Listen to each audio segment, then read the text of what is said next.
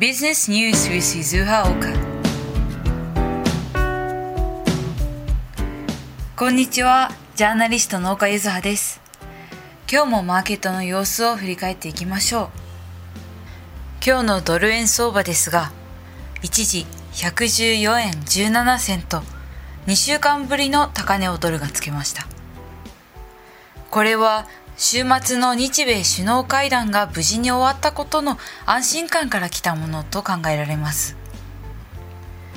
先週末日本の安倍首相とアメリカのトランプ大統領が会談を行いましたがそこで為替政策や貿易政策に関してトランプ氏から直接的にマイナスの発言が出なかったことから市場に安心感が広がったものとみられます。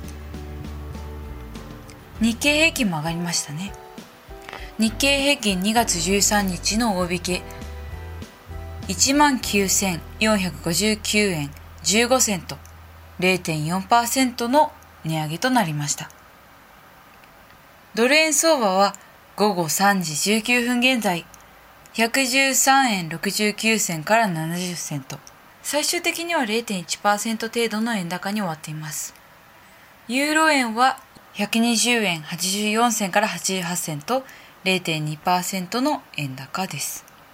ニューヨークダウ平均2月10日金曜日の終値は2269ドル37セントと0.5%前後を上げて終わっています。それでは今週1週間も頑張りましょう。岡ゆずはでした。